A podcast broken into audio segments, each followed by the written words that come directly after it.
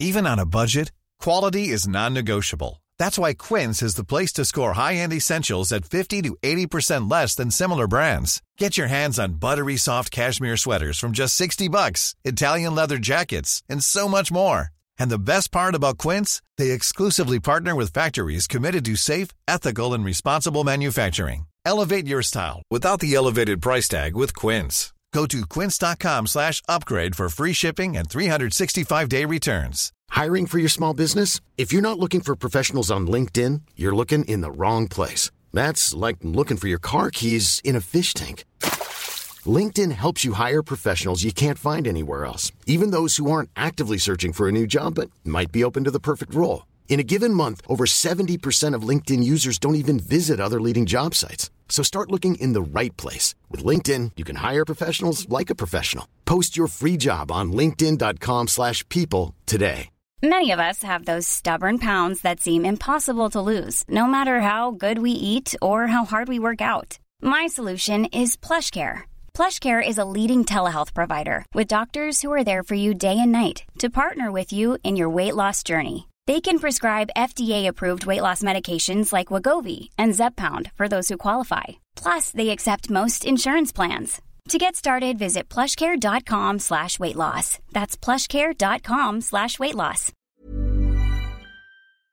Stave 3 The second of three spirits. Rishi Scrooge was prepared for his next unwelcome visitor.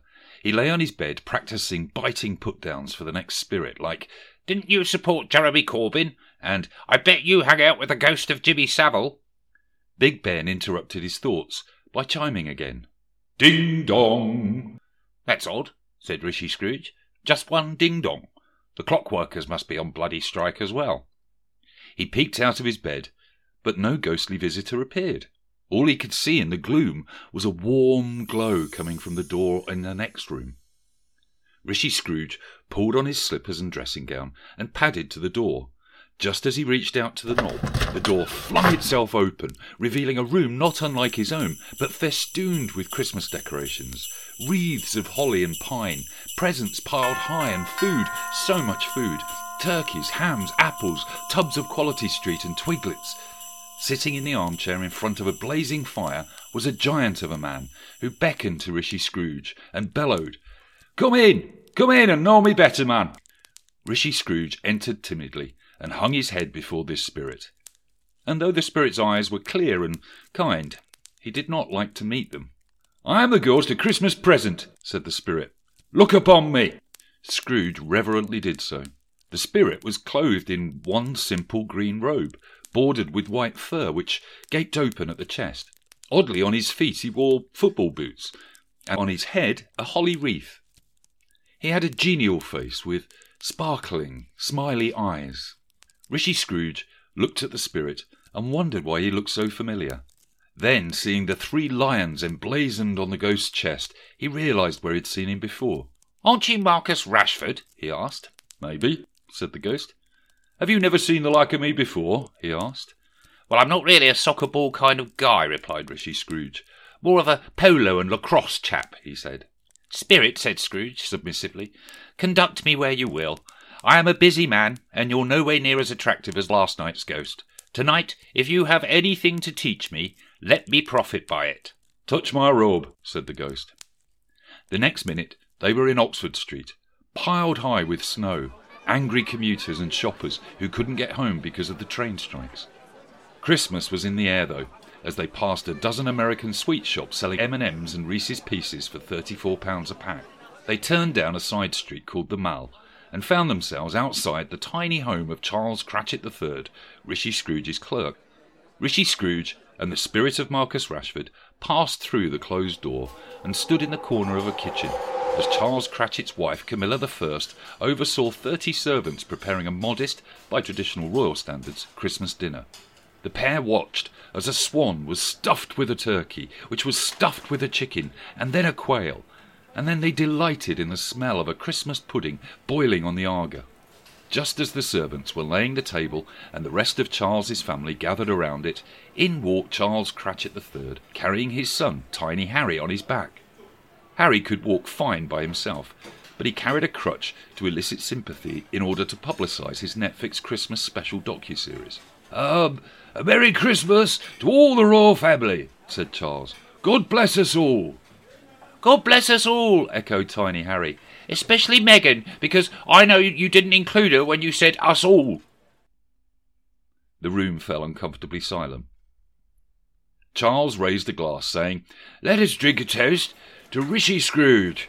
Uh, for, for without him signing off the sovereign grant every year, none of this would be possible. Speak for yourself, muttered Charles Cratchit's brother Andrew. I don't receive a penny from that list. And why doesn't Uncle Andrew receive any government money? asked Charles of the throng. Because he's a nonce, shouted the Royal Cratchits as one. He has a point, though, said Camilla Cratchit. Toasting Rishi Scrooge? Why, if he were here, I'd give him a piece of my mind. Inflation and the cost of living crisis mean we've had to cut back to only 30 servants this year. And don't get me started on what happened to the royal yacht, she slurred, for she was already drunk on the Queen Mother's gin. Rishi Scrooge, standing invisible in the corner, felt uncomfortable and ashamed that the mere mention of his name seemed to cast a gloom over the Cratchits' home. But otherwise, they seemed a very happy family, grateful and humble in their tiny house, certainly tiny compared to his one in California. Oddly, for they believed themselves to be unseen, an elderly lady seemed to notice the spirit of Marcus Rashford, and she made a beeline for him. Where are you from? she demanded. The present, replied the surprised spirit of Marcus Rashford. No, but where are you really from? she insisted. Got to go now, you racist old bat, said the spirit, and with that he took Rishi Scrooge's hand and led him through a wall. As Rishi Scrooge left with the spirit, he took a long look at the family, especially Tiny Harry, who was with a film crew interviewing the old woman who'd confronted the ghost and asking her why she didn't like Meghan. Outside, it was still snowing, and the shops were bustling with shoppers, who stared at the empty shelves, hoping for some Brussels sprouts or a tin of beans to appear on them. The shopkeepers must have sold out, They'll be very happy, said Rishi Scrooge, imagining a profit and loss spreadsheet and the Christmas shopping statistics from the ONS. Sadly not, replied the spirit. The shelves have been empty for weeks now, due in large part to your ridiculous policy of leaving the EU and the single market. Plus, inflation at the moment means that most people couldn't afford food, let alone luxuries like heating at this time of year.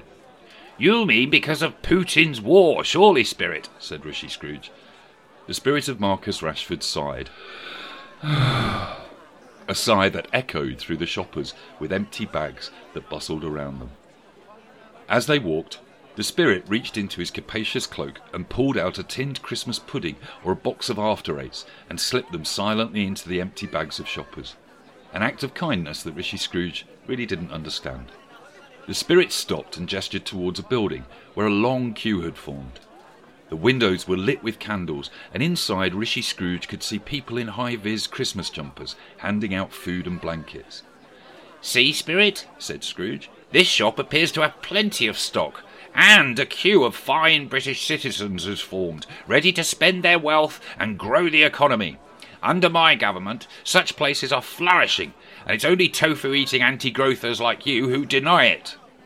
It's a food and warm bank, said the spirit handing out meagre rations to people who cannot afford the basics of life. There are nurses and teachers in that queue, Scrooge. But in a way, you're right. Such places have grown exponentially during your time in office. You must be very proud of yourself, he said sarcastically. I am, said Rishi Scrooge, as the spirit tugged him away. Soon they arrived at another Christmas home, this time in Islington, a bright, gleaming room full of people laughing in merriment. One laugh surprised Rishi Scrooge. It was his nephew, Sir Keir Starmer Scrooge, who was telling a story to Angela Rayner and Wes Streeting about his uncle. He said Festivus was humbug, and he meant it too, said Sir Keir. I invited him for a curry, and he turned me down, as he always does. But I'll invite him every year, whether he likes it or not. Why the fuck do you want to do that? asked Angela. Because I feel sorry for him. No one in his party likes him, his staff hates him, and his wife won't live with him. Plus, it winds him up, said Sir Keir. Let's play a yes or no Prime Minister for fuck's sake, said Angela. In this game, dear listener, someone, in this case Sir Keir, must think of a British Prime Minister, and everyone must guess who it is by asking questions that can only be answered yes or no. Sir Keir began, and rapidly the crowd ran through questions like Did they win a war? No. Did they get re elected? No. Were they Chancellor before they were Prime Minister? Yes. It's me, it's me, giggled Rishi Scrooge, joining in the game despite the fact that nobody in the room could hear him. Is it Gordon Brown for fuck's sake? asked Angela Rayner. Is it John Major or Jim Callaghan? said Rachel Reeves. No, no, and no, said Sir Keir. It's Rishi Scrooge. Who? said everybody at once. And how they all laughed, except for Rishi Scrooge, who was no longer fond of this game. He has given us plenty of merriment, I am sure, said Sir Keir, and I would be ungrateful not to drink his health. Here is a beer ready in my hand, and I say, Uncle Rishi Scrooge, long may you stay low in the polls. The spirit of Marcus Rashford took Rishi Scrooge's hand and stepped through the wall to the snowy street outside. As Rishi Scrooge looked up at the ghost, he noticed that he'd aged. His hair had greyed, his face had wrinkled. Are spirits' lives so short? asked Rishi Scrooge. My life upon this globe is very brief, replied the ghost. It ends tonight. Tonight? cried Scrooge. Tonight at midnight. Hark! The time is drawing near. I have but one more thing to show you, Rishi Scrooge. The spirit pulled an iPhone from his green cloak and showed it to Rishi Scrooge. On the glowing screen were photos of children that the spirit scrolled through for Rishi Scrooge to see. Who are these wretches? asked Rishi Scrooge. Are they yours? They are everyone's, said the spirit. This one is ignorance, and this one is want. They look to me for school dinners and books because you won't fund them. Have they no refuge or resources? asked Rishi Scrooge. Are there no tax havens or open prisons? Said the spirit, turning Rishi Scrooge's own words back upon him. Big Ben chimed midnight, and the spirit was gone, faded away to a far off land called Qatar. Through the fog, Rishi Scrooge could just make out the shape of a solemn phantom, draped and hooded, coming like a mist along the ground towards him. You have been listening to Stave 3 of A Trumpton Christmas Carol. Join us tomorrow to listen to Stay 4, believe it or not, which will be about the ghost of Christmas yet to come. Even when we're on a budget, we still deserve nice things.